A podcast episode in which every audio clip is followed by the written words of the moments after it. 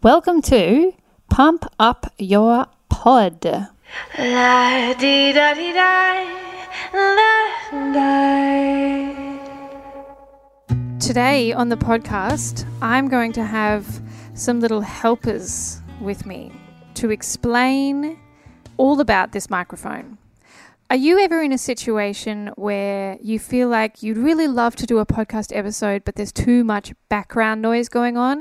Maybe there's planes flying overhead, there's cars honking, backing out, there's little kids running around behind you or in the different room, especially during all the homeschooling, you know, that whole situation. It's so hard to do podcasts when there's other people running around. If you've got wood floors, clock, clock, clock, clock, clock, you know, all the pitter pattering of all the things happening in your house, or you've got the kind of walls like in an old Queenslander where they don't have any insulation. So you feel like you just have to be, everyone has to walk on eggshells around you to actually get a podcast episode done. Does that feel like you? Because it certainly feels like me a lot of the time. And I found a microphone that helped me navigate this particular issue.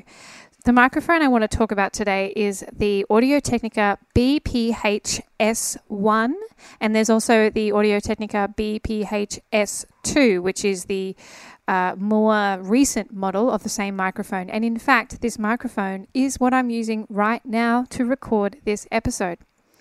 Am I blowing your mind? I should be. Uh, it's a really great mic. The thing that's cool about it is that it's actually headphones with the microphone attached to it, it is made for radio and broadcasting situations. So it's made for lots of noise going on.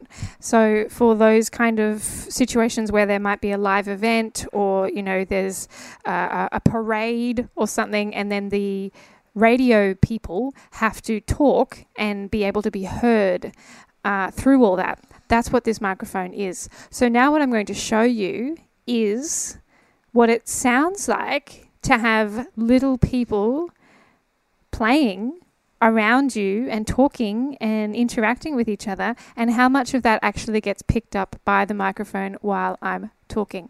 So, I have my lovely little people, my two kids, kids with us today. One's a seven year old, one's a four year old. One's a, what, what, go again? One's a seven year old, and one's a four year old. Great.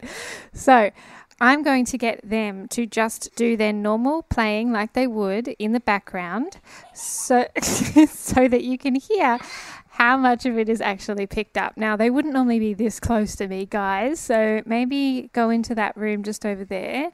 Just do the normal playing that you would do, talking to each other, running around, all that sort of stuff. And then I'll see whether how much of it gets picked up. So, I'm going to talk to you while they're playing so that you can hear how much of it is actually getting picked up. Now, the, the funny thing is, is that they're they're purposely making a lot of noise.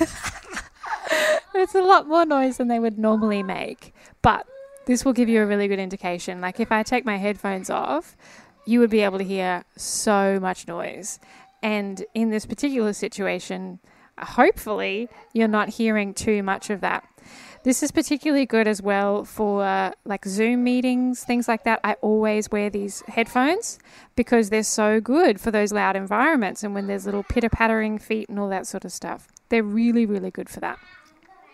Okay, so now I'm going to stop and I'm going to listen back and make sure this is really good. Okay, so I just listened back that's pretty good. Like, if you could hear how much noise they were actually making and how much of that came through, it's a very big difference in sound escaping. The other thing that you can do as well with that, then, with this particular microphone, is if you have an editor or someone like that, we can then apply like a, a noise gate type filter situation where we can then reduce that noise even more. So it's fantastic.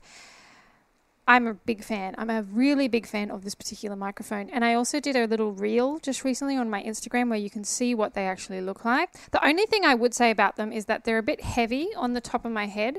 So sometimes I feel like I'm getting a bit of a ball patch if I'm wearing them all day. I feel like it rubs a bit too much on my actual scalp and it starts to hurt. But that's That's kind of like what it's like for me anyway when I'm wearing over ear headphones all the time.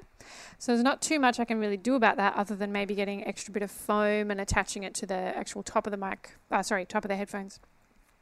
Okay, so now what I'm going to do is I'm going to use my other microphone, which is similar to what a normal podcaster would have. It is a SE H1. It's a dynamic cardioid microphone. That might make no sense to you, and that doesn't matter. But basically, it's a very, very good quality microphone. It was about. Oof, 500 and something dollars when I bought it, and that was a long time ago.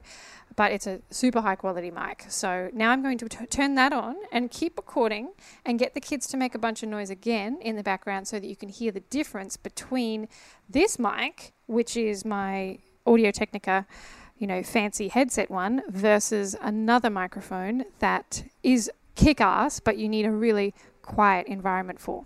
Okay, I'll be back. All right, guys, we're back um, this time with the SE microphone, my dynamic cardioid fancy microphone. And I want you to hear the difference between this is the same sound, like the same level of noise that they were giving me before. And I want you to hear the difference between what this microphone sounds like versus the other one. This is a flippin' beautiful microphone. I love it. It's so good for vocals. Like the frequencies that it picks up is just gorgeous. But for a noisy environment or something that you just don't have too much control over, it's just not great. It's not a good option. Uh, it makes me sad because I love it so much. Oh, now they're being really quiet. Can you tell that they've gone quiet now? they're back. Cool. Okay, so now I'm going to turn this off and then switch back over, and then we will keep going with the episode. So you should be able to tell the difference between those two microphones.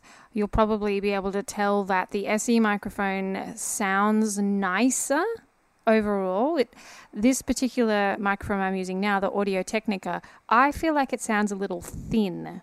Uh, so it doesn't have as much juiciness. It doesn't cover as much of your vocal range as the other one does.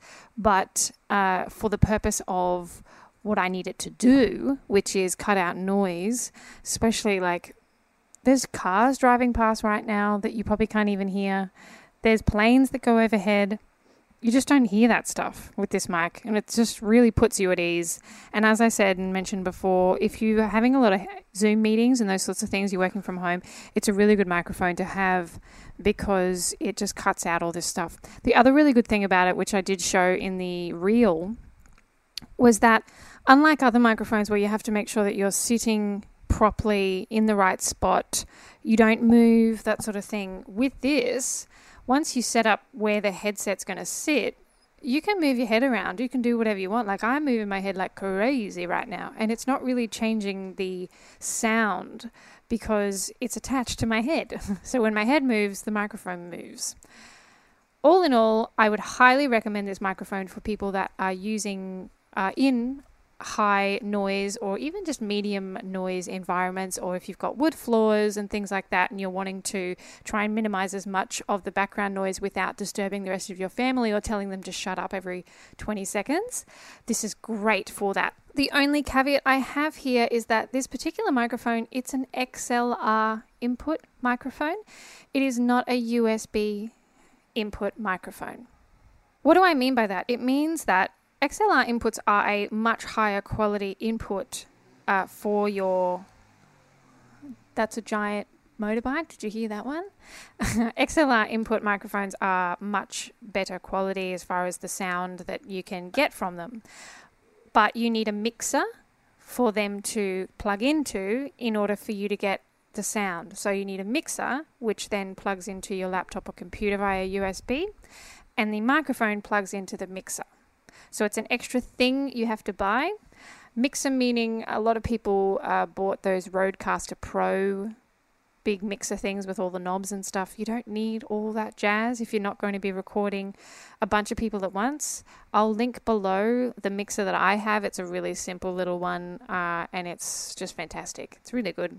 Easy, simple. You plug it in, you turn it on, You plug the mic in and it's ready to go. It's one extra thing, but if it's a situation where you're always recording in the same spot or, you know, it's it's compact enough that you could take it with you to other places, it's great. It's a really good option.